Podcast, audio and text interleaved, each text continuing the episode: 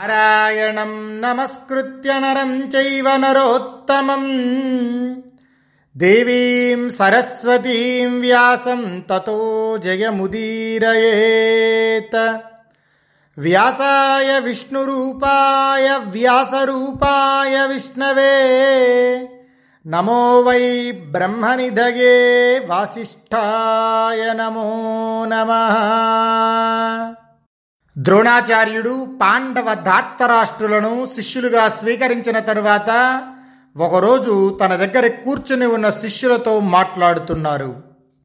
కార్యం మే కాంక్షితం కించిత్ హృది సంపరివర్తతే కృతాస్త్రైస్తత్ ప్రదేయం మే తదే తత్ వదతానఘాహ రాజకుమారులారా నా మనస్సులో ఒక కోరిక ఉంది. ఆ కోరిక మీరు తీర్చాలి. అస్త్రవిద్య మొత్తం పూర్తయిన తరువాత మీరు దానిని సాధించి పెట్టాలి. నాకున్న ఆ కోరిక విషయంలో మీ అభిప్రాయమేమిటి?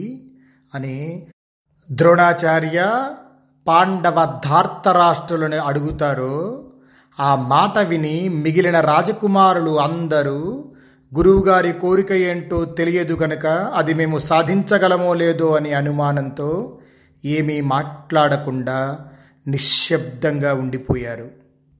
కానీ ఒక్కడు మాత్రం లేచి గురువర్యా నేను మీ కోరికను నెరవేరుస్తాను మీ కార్యాన్ని గురుకార్యంగా భావించి దిగ్విజయం చేస్తానని మీకు ప్రతిజ్ఞ చేస్తున్నాను అని చెప్పాడు. ఆ ఒక్కడు ఎవరో కాదు పాండవ మధ్యముడు సకల గుణ సంపన్నుడు అర్జునుడు. అర్జునుడు ఎప్పుడైతే తన కోరిక ఏంటో తెలియకుండానే నెరవేరుస్తానని చెప్పి ప్రతిజ్ఞ చేశాడో ద్రోణుడు అర్జునుణ్ణి కౌగలించుకొని అర్జునుని నుదుటి మీద ముద్దు పెట్టి పరమానందంతో ఆనంద భాష్పాలు కార్చాడు ఆ సమయంలో. ఆ తరువాత పరాక్రమశాలి అయిన ఆ ద్రోణుడు దివ్య మానుషములైన అనేక అస్త్రాలను ప్రయోగ ఉపసంహారాలతో సహా పాండవులకు నేర్పాడు. ద్రోణాచార్య అద్భుతంగా అస్త్ర విద్యను రాజకుమారులకు నేర్పుతున్నారు అని తెలిసిన అనేక మంది రాజకుమారులు కూడా ఆ అస్త్ర విద్యను నేర్చుకోవడానికి ద్రోణుడి సన్నిధికి హస్తినాపురానికి వచ్చారు. అలా వృష్ణి వంశస్థులు అంధక వంశస్థులు అనేక దేశాల రాజులు సూతపుత్రుడైన రాధేయుడు కూడా ద్రోణాచార్య దగ్గర విద్య నేర్చుకుంటూ ఉన్నారు. ఈ రాధేయుడు అంటే ఎవరో మీకు తెలుసు కదండి. మనం ముందు కథలో చెప్పుకున్నాం. కుంతీదేవి నీటిలో వదిలేస్తే ఆ బిడ్డని ఈ రాధ అధిరథుడు అనేవాళ్ళు పెంచుకుంటారు. రాధ చేత పెంచబడ్డాడు కాబట్టి రాధేయుడయ్యాడు. సూతవంశంలో పుట్టినటువంటి అధిరథుడు పెంచాడు కాబట్టి సూతపుత్రుడయ్యాడు. ఆయన ఎవరో కాదు కర్ణుడు. మనం ఈ కథను ముందు చెప్పుకున్నాం. కాస్త గుర్తుపెట్టుకోవాలి కథలన్నింటినీ కూడా. ఇదిగో ఇలా సూతపుత్రుడైన కర్ణుడు శ్రద్ధతో అస్త్ర విద్య నేర్చుకునే అర్జునుడితో ఎప్పుడూ ఘర్షణ పడుతూ అర్జునుని మీద ద్వేషంతో అసహనంతో దుర్యోధనుడి స్నేహం పొంది పాండవులను అవమానిస్తూ ఉండేవాడు. కానీ అస్త్ర విద్యానురాగాశ్చ విశిష్టో భవదర్జున తుల్యేష్వస్త్ర ప్రయోగేషు లాఘవే సౌష్ఠవేషు చ సర్వేషామేవ శిష్యాణం బభూవాభ్యధికోర్జున. అర్జునుడు ధనుర్విద్య మీద ఉన్న ఆసక్తి అస్త్ర విద్యను నేర్చుకునే విధానం అతని బలం ప్రయత్నశీలత వీటన్నిటి వల్ల అక్కడ ఉన్న శిష్యులందరిలో శ్రేష్ఠుడై ద్రోణాచార్యునికి సాటియే నిలిచాడు. అర్జునుడు తనకున్న అస్త్ర విద్య మీద ప్రేమ వలన అనాయాసంగా సమానంగా నిక్కచ్చిగా అస్త్రాలను ప్రయోగించడంలో సర్వ శిష్యులలోనూ అగ్రగణ్యుడయ్యాడు. అలాంటి శ్రద్ధ గురుభక్తి చూసిన ద్రోణుడు ఉపదేశ సమయంలో అర్జునుడు సాటి లేనివాడని భావించాడు. ఈ విధంగా రాజకుమారులందరికీ అస్త్రవిద్యను నేర్పించాడు ద్రోణుడు. వారితో పాటు అశ్వత్థామకు కూడా విద్యను చెప్పేవాడు. తన కుమారుడి మీద ప్రేమతో అతనికి ధనుర్విద్యా రహస్యాలను చెప్పాలని ప్రతిరోజు తన శిష్యులందరికీ నీటిని తీసుకురావడానికి కమండలాలనిచ్చి పంపించేవాడు. అలా చిన్న పాత్రలతో వారు నీటిని నింపుకొని రావటం ఆలస్యం అవుతుందని భావించి తన కుమారుడైన అశ్వత్థామకు మాత్రం త్వరగా రావాలన్న భావనతో కుండనిచ్చి పంపించేవాడు. ఇలా మిగిలిన శిష్యులందరూ కమండలాలతో నీళ్ళను తోడి పెద్ద పాత్రలో తీసుకొని వచ్చేటప్పటికల్లా ఆలస్యం అయ్యేది.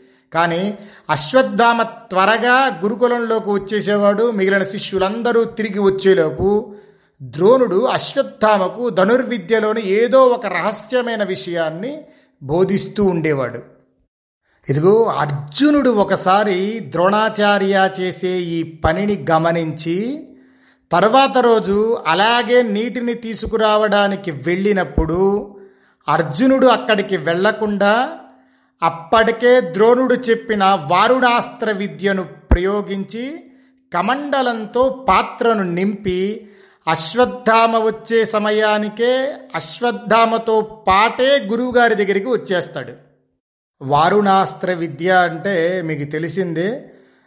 వరుణదేవుడు అంటే అందరికీ తెలిసిందే కదా వానదేవుడు. అంటే వర్షాన్ని కురిపిస్తాడు కదా వర్షం అంటే నీళ్ళే కదా. అదిగో ఆ వర ఆ వారుణాస్త్రాన్ని ప్రయోగించి ఆ మంత్రమహిమ వల్ల ఆ నీటిని పట్టుకొని వచ్చేస్తాడు. అది అక్కడ అర్జునుడు చేసింది. అలాంటి అర్జునుని తెలివికి మెచ్చుకొని ధనుర్విద్యా రహస్యాలను అశ్వత్థామతో సమానంగా అర్జునునకు కూడా నేర్పిస్తాడు ద్రోణాచార్యులు వారు. అర్జునుడు గురువును సేవించడంలో కూడా పరిపూర్ణంగా ప్రయత్నం చేసేవాడు. అస్త్ర విద్యను నేర్చుకోవటంలో కూడా పూర్తిగా ఆసక్తిని చూపించేవాడు. అతని యొక్క శ్రద్ధ వల్ల గురుభక్తి వల్ల ద్రోణుడకు ప్రియ శిష్యుడయ్యాడు అర్జునుడు. ధనుర్బాణాభ్యాసంలో ఎప్పుడూ ఆసక్తితో ఉండేటటువంటి అర్జునుణ్ణి గమనించి ద్రోణాచార్యుడు రహస్యంగా వంటవానిని పిలిపించి అర్జునుడికి ఎప్పుడు చీకట్లో అన్నం పెట్టద్దు. అంతేకాదు నీకు చెప్పిన ఈ విషయం అర్జునుడికి కూడా ఎప్పుడు చెప్పద్దు అని చెప్పి చెప్పాడు. అంటే ఇక్కడ ఒకటి గమనించాలి. ఒక గురువు శ్రద్ధ కలిగిన శిష్యుణ్ణి ఎలా తీర్చిదిద్దుతున్నాడో చూడండి. ఆయన ఉద్దేశాన్ని మనం గమనించాలి. ఇక్కడ ఆయన చీకట్లో ఎప్పుడు అన్నం పెట్టద్దు అని చెప్పి చెప్తున్నారు. అంటే చీకటి అయినా బాగా అలవాటు పడిందనుకోండి అప్పుడు మనం అన్నం తింటుంటే మనకి బాగా ప్రాక్టీస్ ఉందనుకోండి బాగా అభ్యాసం ఉందనుకో మనం ముద్ద కలిపిన తర్వాత ఆ ముద్ద మనం ఎంత చీకట్లో ఉన్నా కూడా నోట్లోనే పెట్టుకుంటాం. ఆ ముద్ద నోట్లోకి వెళ్ళినట్లే చీకట్లో కూడా శబ్దాన్ని అనుసరించి వేసిన బాణాలు గురి తప్పవు అని అక్కడ ద్రోణాచార్య యొక్క ఉద్దేశం అది మనం గమనించాలి. ఇప్పుడు ఇంకోటి గమనించండి మనం టీవీ పెట్టుకుంటాం కదా ఆ టీవీ రిమోట్ అంతా మనకి బాగా అలవాటైపోయింది అనుకోండి మనం చీకట్లో అయిన రాత్రిపూట లైట్లన్నీ ఆపేసిన టీవీ చూస్తున్నప్పుడు మనం ఒక ఇరవై నాలుగో నంబర్ నొక్కాలి అంటే టకటక వెళ్ళిపోతుంది. ఆ వేలు అక్కడికి వెళ్ళిపోయి ఆ నెంబర్లో మనం చూసుకోపోయినా కూడా చకచకచక మనం నొక్కేసి మార్చేస్తూ ఉంటాం. వాల్యూమ్ అప్ అండ్ డౌను ఛానళ్ళు ప్లస్ మైనస్ ఇవన్నీ మనం రిమోట్ని చూడకుండానే మనం ఆపరేట్ చేసేస్తూ ఉంటాం. ఇదివరకు కీప్యాడ్ ఫోన్లు ఫోన్లు ఉండేవి కదా మొబైల్ ఫోన్స్. దాంట్లో కూడా మెసేజ్ పెట్టేప్పుడు చాలామంది చూడండి చూడకుండానే టకటకటకగా ఏబీసీ డిఈఎఫ్ e, ఇవన్నీ ఎక్కడెక్కడ ఉన్నాయి వాళ్ళందరికీ బాగా తెలిసి. చకచకచక నొక్కేస్తుంటారు. అంటే వాళ్ళకి ప్రాక్టీస్ దాని మీద ప్రాక్టీస్. ఆ అభ్యాసం వల్ల ఏదైనా సాధించవచ్చు. ఇక్కడ ద్రోణాచార్య అదే చెప్తున్నారు మనకి మహాభారతం ఏదో ఇది ఆధ్యాత్మిక గ్రంథం కాదండి. ఇది ఒక మత గ్రంథం కాదు. ఈ పిల్లలకి అసలు అర్జునుడు ఏ విధంగా ప్రాక్టీస్ చేశాడు అనే ఈ చాప్టర్ని తీసుకొని చెప్పగలిగితే అసలు ఎలాంటి మంచి మంచి పిల్లలు తయారవుతారో భారతదేశంలో ఒక్కసారి ఆలోచించండి. అదిగో ఒకరోజు ద్రోణాచార్య ఏదైతే అనుకున్నారో అదే జరిగింది. గురుకులంలో అర్జునుడు అన్నం తింటుంటే గాలి పెద్దగా వీచింది. దాంతో అక్కడ వెలుగుతున్న దీపం ఆరిపోయింది. అర్జునుడు భోజనం చేస్తూనే ఉన్నాడు.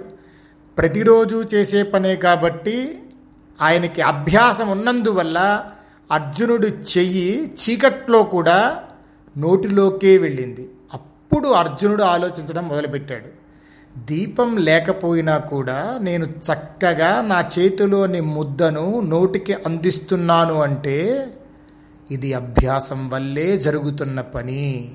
అంటే అభ్యాసం చేస్తే గురి సిద్ధిస్తుంది చూడకపోయినా అని ఆలోచిస్తూ ఉన్నాడు. ఇదిగో ఇలా అనుకొని అప్పటి నుండి గురువుగారు చెప్పిన విద్యను రాత్రిపూట కూడా అభ్యసించడం మొదలుపెట్టాడు అర్జునుడు. ఇలా ఎప్పుడైతే అర్జునుడు రాత్రిపూట కూడా సాధన చేస్తూ ఉన్నాడో ఆ అర్జునుడి అల్లెత్రాటు ధ్వనిని నిద్రపోతున్న ద్రోణాచార్యుడు విన్నాడు.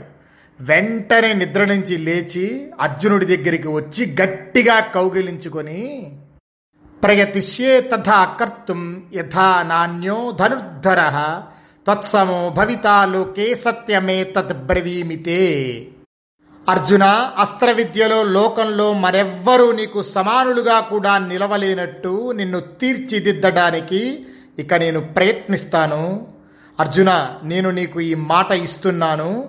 నేను సత్యవచనాన్ని నీకు చెప్తున్నాను. ఇక అప్పటి నుంచి చూడాలండి ద్రోణుడు చెప్పిన విద్య అర్జునుడికి. తతో ద్రోణోర్జునం భూయ హయేషు చ గజేషు చ రథేషు భూమావపి చ రణశిక్షామశిక్షయత్. ఆ తరువాత ద్రోణుడు అర్జునుడకు ఏనుగులపై గుర్రాలపై రథాలపై నేలపై నిలిచి యుద్ధం చేయడాన్ని నేర్పించాడు. అదేవిధంగా ద్రోణుడు గదాయుద్ధంలో ఖడ్గ యుద్ధంలో తోమరాలను ప్రాసాలను శక్తులను ప్రయోగించటంలో ఒక్కడే అనేక మందితో యుద్ధం చేయటంలోనూ కౌరవులకు శిక్షణనిచ్చాడు. ద్రోణుడు ఇంత అద్భుతంగా విద్య ఎప్పుడు నేర్పిస్తున్నాడో ఆయన దగ్గర విద్య నేర్చుకోవాలని రాజులు రాజకుమారులు వేల కొలది ఆయన దగ్గరకు వచ్చారు. అలా ఒకసారి తతో నిషాదరాజస్య హిరణ్యధనుష సుత ఏకలవ్యో మహారాజా ద్రోణమభ్యా జగామహ నిషాదరాజైన హిరణ్యధన్వుని కొడుకు ఏకలవ్యుడు ద్రోణుడి దగ్గరికి వచ్చాడు. నసతం ప్రతి జగ్రాహ నైషాదిరితి చింతయన్ శిష్యం ధనుషి ధర్మజ్ఞ తేషామేవాన్వవేక్షయ. ధర్మజ్ఞుడైన ద్రోణుడు బోయవాడన్న కారణంగా ఏకలవ్యుణ్ణి శిష్యుడిగా స్వీకరించలేదు. ఆయన దృష్టి అంతా కౌరవుల మీదనే ఉన్నది. ఇక్కడ మీరు శ్లోకాలను ఎందుకు ఉదహరిస్తున్నానంటే పట్టు మొత్తం మొత్తం శ్లోకాల్లోనే ఉంటుందండి. దాన్ని గట్టిగా పట్టుకోవాలి. అందుకనే నేను ఆ శ్లోకాలు కూడా వ్యాస భగవానుడు రచించిన శ్లోకాలను కూడా నేను కోట్ చేసి చెప్తున్నా. ఇందులో ఆయన చెప్పాడు ఇక్కడ ధర్మజ్ఞ తేషామేవాన్వవేక్షయ అక్కడ మామూలు ద్రోణుడు అని చెప్పలేదండి. ఇక్కడ మాట వేసాడు ఆయన ధర్మజ్ఞుడైన ద్రోణుడు. ఇది బాగా గుర్తుపెట్టుకోండి. అక్కడ ఆలోచించాడు అని కూడా చెప్పాడు. ఆలోచించి శిష్యుడిగా స్వీకరించలేదు. ముందు కథ చెప్పేసుకున్నాం. దీని గురించి పెద్దలు చెప్పినటువంటి వివరణ తర్వాత నేను ఇస్తాను. ఒక కథని మనం ఈ ఈ చిన్న నిజంగా ఏకలవ్యుడి క్యారెక్టరు మహాభారతంలో ఇలా వచ్చి అలా వెళ్ళిపోతుంది. కానీ దీన్ని తీసుకొని మన సనాతన ధర్మం మీద రాళ్ళు వేయడానికి మహాభారత గ్రంథం మీద రాళ్ళు వేయడానికి చాలామంది తయారయ్యి చాలా కథలు మనకి రచించి పెట్టేసి వదిలేశారు. దురదృష్టం ఏంటంటే నేను చిన్నప్పుడు చదువుకునే టెక్స్ట్ బుక్లో కూడా ఈ కథను చెప్పేటప్పుడు అర్జునుడి యొక్క అసూయ ద్రోణాచార్య యొక్క కుటెల బుద్ధి ఇలాగే చెప్పారండి అప్పట్లో. మేము చిన్నపిల్లలం కాబట్టి అప్పట్లో అదే అదే నిజం అనుకొని నమ్మేసేవాళ్ళం. కానీ నిజానికి ఏదైతే బేస్ ఉందో అంటే మహా వ్యాస మహాభారతం నిజంగా భక్తితో శ్రద్ధతో ఆలోచించి చదివితే కనుక ఎక్కడ దోషం ఉండదు. ఇలాంటి ఈ కథ మీద సామవేదం షణ్ముఖ శర్మ గారు లేదంటే కొంతమంది పెద్దలు చర్చించగా నేను తెలుసుకున్నటువంటి విషయాలను నాకు తెలిసినంతలో నేను ఎంత మేర చెప్పగలుగుతానో నా బుద్ధికి చో తోచినంత ఆ విధంగా చెప్పడానికి ప్రయత్నం చేస్తాను. ఎప్పుడైతే ద్రోణాచార్య విద్యను నేర్పను అన్నాడో సత్ ద్రోణస్య శిరసా పాదు గృహ్య పరంతప అరణ్యమను సంప్రాప్య కృత్వా ద్రోణం మహీమయం. తస్మిన్నాచార్య వృత్తించ పరమామా స్థితస్తద విశ్వస్త్రే యోగమాతస్థే పరం నియమమాస్థిత. ఏకలవ్యుడు ద్రోణుడకు శిరస్సుతో పాదాలకు నమస్కరించి అరణ్యానికి వెళ్ళి మట్టితో ద్రోణుడి బొమ్మను తయారు చేసి ఆ విగ్రహం మీద దృష్టి పెట్టి ఆ ప్రతిమనే తన గురువుగా భావించి తీవ్రమైన నియమాలను పాటిస్తూ ధనుర్విద్యను నేర్చుకోవటం ప్రారంభించాడు. పరయా శ్రద్ధయోపేత యోగేన పరమేణ చ విమోక్షాదాన సంధానే లఘుత్వం పరమాపన. అత్యంత శ్రద్ధతో తీవ్రమైన అభ్యాసంతో ఆ ఏకలవ్యుడు బాణాలను విమోక్ష ఆదాన సంధాన అంటే సంధించడంలోనూ విడిచిపెట్టడంలోనూ తిరిగి స్వీకరించడంలోనూ ఎంతో నైపుణ్యాన్ని సాధించాడు. ఇలా కొంతకాలం గడిచింది. ఒకరోజు ద్రోణుడి అనుమతితో కౌరవ పాండవులు రథాలపై వేటకు బయలుదేరారు. వేటకు కావాల్సిన సామాగ్రిని తీసుకొని ఈ కౌరవ పాండవులతో ఒక వ్యక్తి కూడా ఒక కుక్కను తీసుకొని ఒంటరిగా పాండవుల వెనకాల వెళ్ళాడు అరణ్యానికి. ఇలా వేట జరుగుతూ ఉండగా ఆ కుక్క తిరుగుతూ తిరుగుతూ ఏకలవ్యుడి దగ్గరికి వెళ్ళింది. సకృష్ణం మలదిగ్ధాంగం కృష్ణాజన జటాధరం నైషాదింశ్వాసమాలక్ష్య భశంస్తస్థౌ తదాంతికే. ఆ ఏకలవ్యుడు నల్లనివాడు శరీరమంతా మలినమై ఉన్నది జటలు జింకతోలు ధరించి ఉన్నాడు. అటువంటి ఏకలవ్యుణ్ణి చూసి ఈ కుక్క మురుగుతూ అక్కడే నిలిచిపోయింది. ఎప్పుడైతే కుక్క అలా మొరుగుతూ ఉందో అప్పుడు తన అస్త్రలాఘవాన్ని ప్రదర్శిస్తూ ఏకలవ్యుడు మురిగే ఆ కుక్క ముఖం మీద ఒకేసారి ఏడు బాణాలను ప్రయోగించాడు. ముఖం నిండా బాణాలతో ఆ కుక్క పాండవుల దగ్గరికి వచ్చింది. ఆ కుక్కను చూసి ఆ పాండవులు ఎంతో ఆశ్చర్యపోయారు. ఆ హస్తలాఘవాన్ని శబ్దాన్ని అనుసరించి లక్ష్యాలను భేదించగల అపార అస్త్ర నైపుణ్యాన్ని చూసి వారంతా సిగ్గుపడ్డారు. కానీ ఆ విలుకాడిని అనేక రకాలుగా ప్రశంసించారు పాండవులు. ఆ తరువాత ఆ విలుకాడి కోసం వెతుకుతూ పాండవులు అరణ్యంలో బాణాలు వేస్తూ అభ్యాసం చేస్తున్నటువంటి ఒక ఆటవికుణ్ణి చూస్తారు. అంతకుముందు ద్రోణుడి దగ్గరికి వచ్చినప్పటికీ ఇప్పటికీ ఏకలవ్యుడి రూపంలో మార్పు వచ్చినందువల్ల ఆ పాండవులు ఏకలవ్యుడిని గుర్తుపట్టలేకపోయారు. ఈ పాండవులు అతన్ని అడుగుతారు నువ్వెవరు? ఎవరి కొడుకువి? అని చెప్పి అడుగుతారు.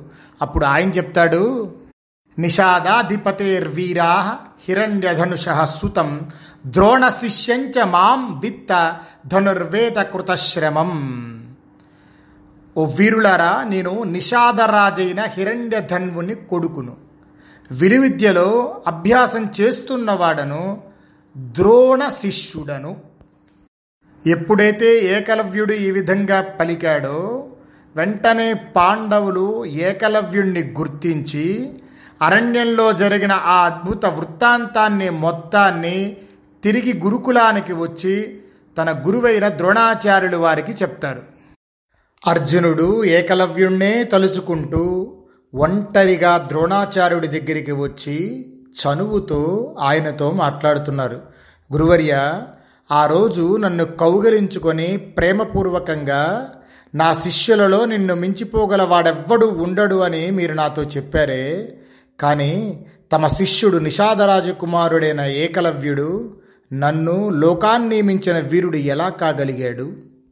ఇలా అర్జునుడు అడగగానే ద్రోణుడు ఏకలవ్యుడి గురించి రెండు గడియలు ఆలోచించి ఒక నిర్ణయానికి వచ్చి అర్జునుణ్ణి వెంటబెట్టుకొని ఏకలవ్యుడి దగ్గరికి వెళ్ళాడు.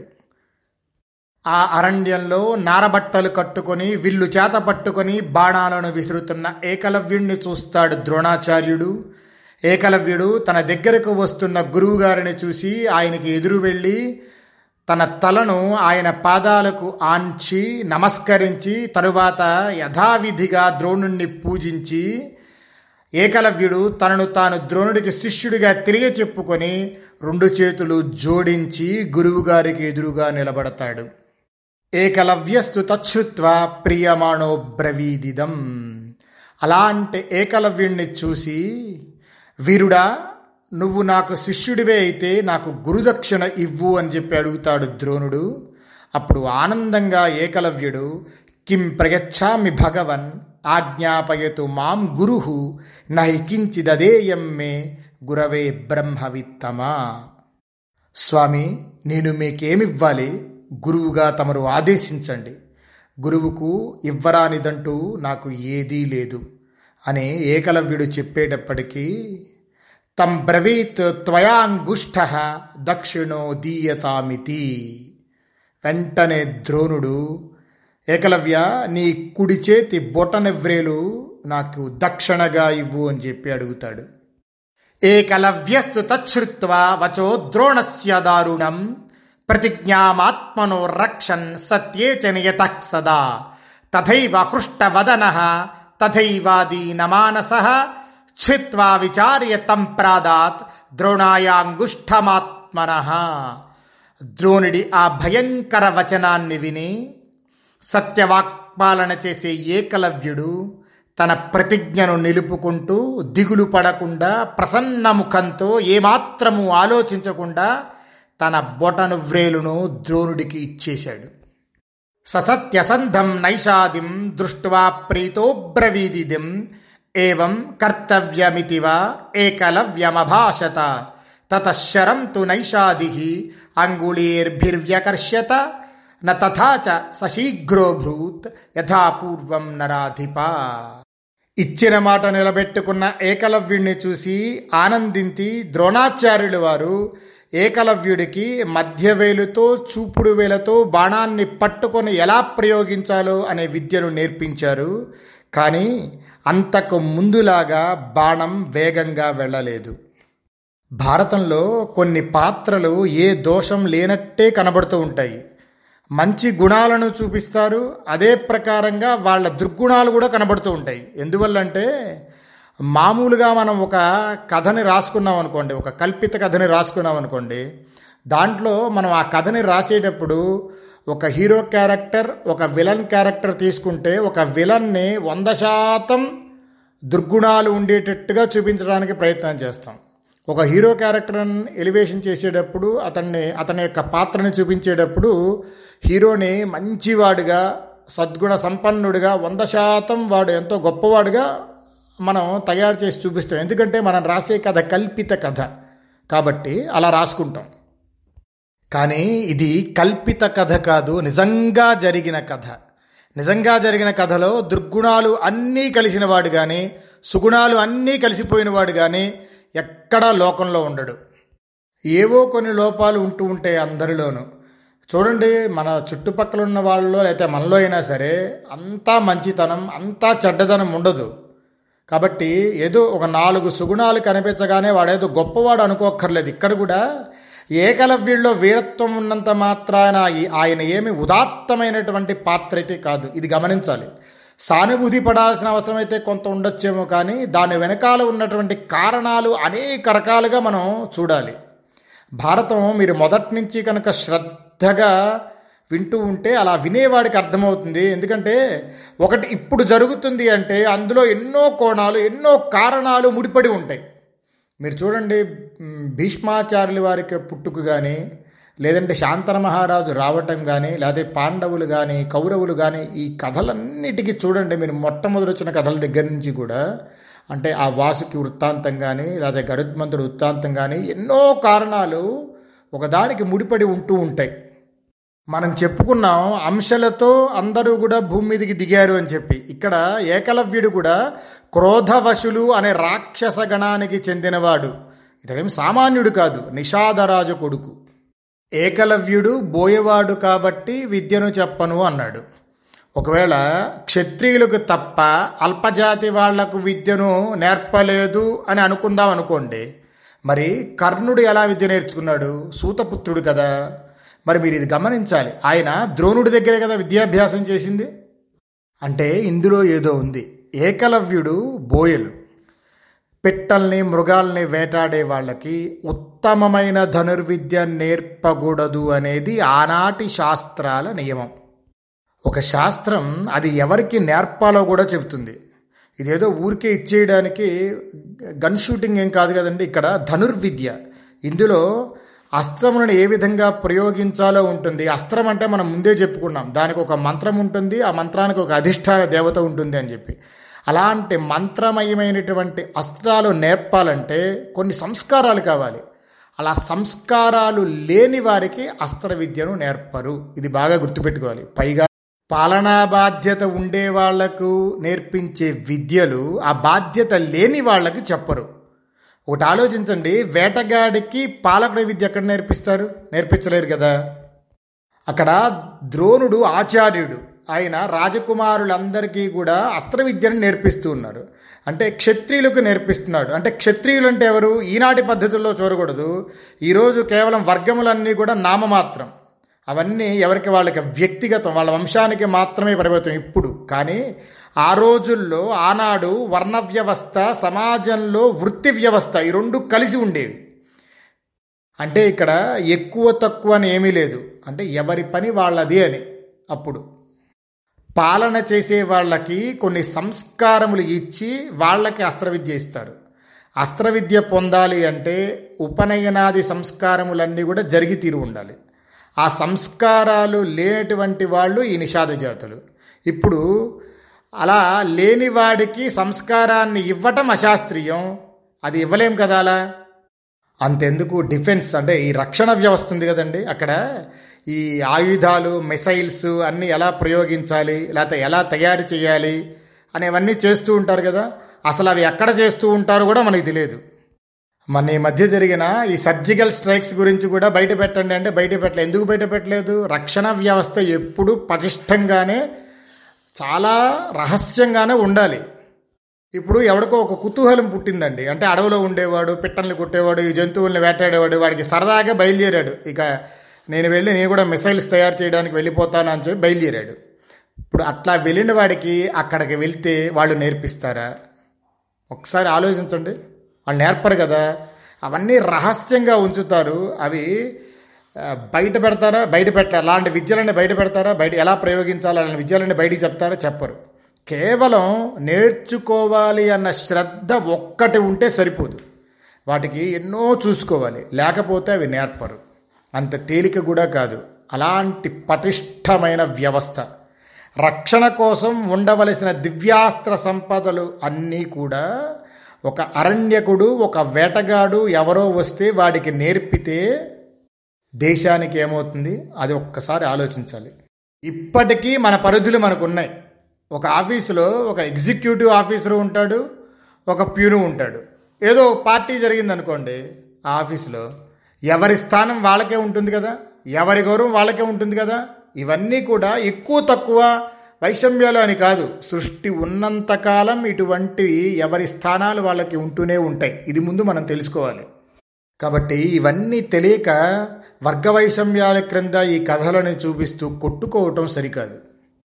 గురుముఖతగా నేర్చుకోని విద్యలు ఫలించవు. ఒకవేళ ఏకాగ్రత తపస్సు చేసి విద్యలు వస్తే అవి గొప్పవి అవుతాయేమో కానీ గురుముఖంగానే ఆ విద్యలు ఉండాలి. ఇది చాలా ప్రధానం.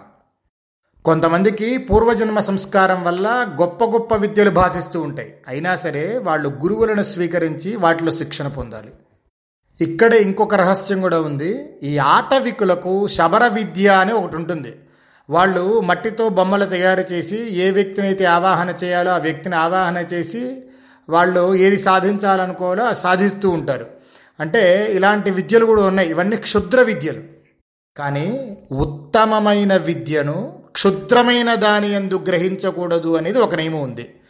క్షుద్రమని ఎలా తెలిసిందయ్యా అంటే అంత గొప్ప విలువిద్యను కుక్క మొరగటం అనేది దాని సహజ లక్షణం. ఏదైనా వింతగా కనబడితే అది మురుగుతుంది. ఇతను కూడా వింత మనిషిలా కనబడ్డాడు కాబట్టి అక్కడ మురిగింది. అలాంటి మురిగిన కుక్క మీద ఇంత గొప్పదైన అస్త్ర విద్యను ప్రయోగించి దాని ముఖం మీద ఏడు బాణాలు వేసి కొట్టాడు. అలా ప్రయోగించడం ఒక దోషం. రేపు ఇలాంటివాడు దుర్మార్గుడిగా తయారయ్యి ఇంత విద్య ఎవరి వల్ల వచ్చిందయ్యా అంటే ద్రోణుడి వల్ల అన్నాడు అనుకోండి. అప్పుడు అపకీర్తి ఎవరికి? ద్రోణాచార్యుడి వారికేగా? అందిట్లో అర్జునుడికి మాట ఇచ్చాడు. నీకంటే ఇంకెవ్వడు అస్త్ర విద్యలో గొప్పవాడు ఉండడు అని చెప్పి ఆయన ఇచ్చిన మాటే. సత్యం మీద నిలబడాలి. దాన్ని తీర్చుకోవాలన్నా. అలాగే ఇలాగే బొమ్మలు పెట్టి నేర్చుకొని అందరూ లోకకంటకులుగా తయారైతే అప్పుడు ఏం చేయగలుగుతారు? కాబట్టి గురుముఖంగా నేర్చుకున్న విద్య మాత్రమే అసలు విద్య. ఇది లోకానికి తెలియజెప్పాలి. ఇదిగో ఇంత ఆలోచించారండి ద్రోణాచార్యులు వారు. ఇంకొకటి గురుదక్షిణ వచ్చి అడిగితే గురుగారు మీరు ఏది అడిగితే అది ఇస్తాను అన్నాడు. ఎప్పుడు? ఆయన వచ్చి అడిగిన తరువాత. ఇది కూడా గమనించాలి. గురువుగారు ఎప్పుడైనా సరే నువ్వు నాకు దక్షిణ ఇవ్వక్కర్లేదు అంటే అది గురువుకు దోషం. తెలుసుకోవాలి ఇది. అదేవిధంగా శిష్యుడి ధర్మం తప్పకుండా దక్షిణ ఇవ్వాలి. దక్షిణ ఇవ్వకపోతే విద్య ఫలించదు. అందుకనే మన ఇంట్లో మనం ఏదైనా పూజలు చేసుకుంటే ఆ బ్రాహ్మణుడికి ఇచ్చేదాన్ని కూడా దక్షిణ అంటాం. అంటే ఆయన యొక్క దాక్షిణ్యతకు మనం ఇచ్చేటటువంటి బహుమతి.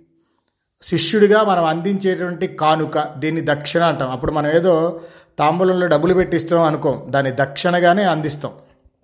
అది శిష్యుడు ఇవ్వాల్సినటువంటి ప్రధానమైన ధర్మం. ద్రోణాచార్యుల వారు ఎప్పుడైతే బొటన వేలు అడిగారో అప్పుడు ఆనందంగా ఇచ్చేశాడు ఏకలవ్యుడు. ఇది మాత్రం గమనించాలి. ఇక్కడ గురువు నన్ను మోసం చేశాడని చెప్పి ఆయన ఎక్కడా కంప్లైంట్ ఇవ్వలే. మనమేదో దాని గురించి కొట్టుకుంటున్నాం కానీ ఆయన మాత్రం ఎక్కడా కంప్లైంట్ ఇవ్వలే. ఈ విషయంలో ఏకలవ్యుడి యొక్క గొప్పతనాన్ని మనం స్వీకరించాలి. భారతం చదివేటప్పుడు మనం అనుకునేటటువంటి విపరీత పాత్రలు ప్రతికూల పాత్రలు వాటిల్లో కూడా గొప్పతనాన్ని నేర్చుకుని పిల్లలకు చెప్పాలి. మీరు ముందు చూడండి పాండురాజు అరణ్యానికి వెళ్ళినప్పుడు ధృతరాష్ట్రుడు ఆయనకు కావాల్సిన సపర్యలు అంటే ఆయనకు కావాల్సిన సామాగ్రి మొత్తాన్ని పంపించాడు. ఆయనకి ఇట్లా శాపం వచ్చింది అని చెప్పి ధృతరాష్ట్రుడు బాధపడ్డాడు. అంటే ఆ అన్నా తమ్ముళ్ళ మధ్య ఎంత ప్రేమ ఉంది? అనేది కూడా మనం గమనించాలి. ఎక్కడ అంతా నెగిటివ్ క్యారెక్టర్ ఉండండి. మహాభారతం జరిగిన కథ కాబట్టి ఒక మనిషి ఏ విధంగా అయితే ప్రవర్తిస్తాడో ఆ మనిషిలో ఉన్న పాజిటివ్ యాటిట్యూడ్ నెగిటివ్ యాటిట్యూడ్ అన్నిటినీ కూడా చూపిస్తూ ఉంటుంది. అక్కడ ధృతరాష్ట్రుడు కానీ దుర్యోధనుడు కానీ ఇంకొకళ్ళు కానీ మంచి చేస్తే ఇలా మంచే చేశాడని చెప్పి చెప్తుంది భారతం. తప్పు చేస్తే అది ఎంత వాడు చేసినా అది తప్పే అని చెప్తుంది. ఇది మహాభారతం అంత గొప్ప గ్రంథం.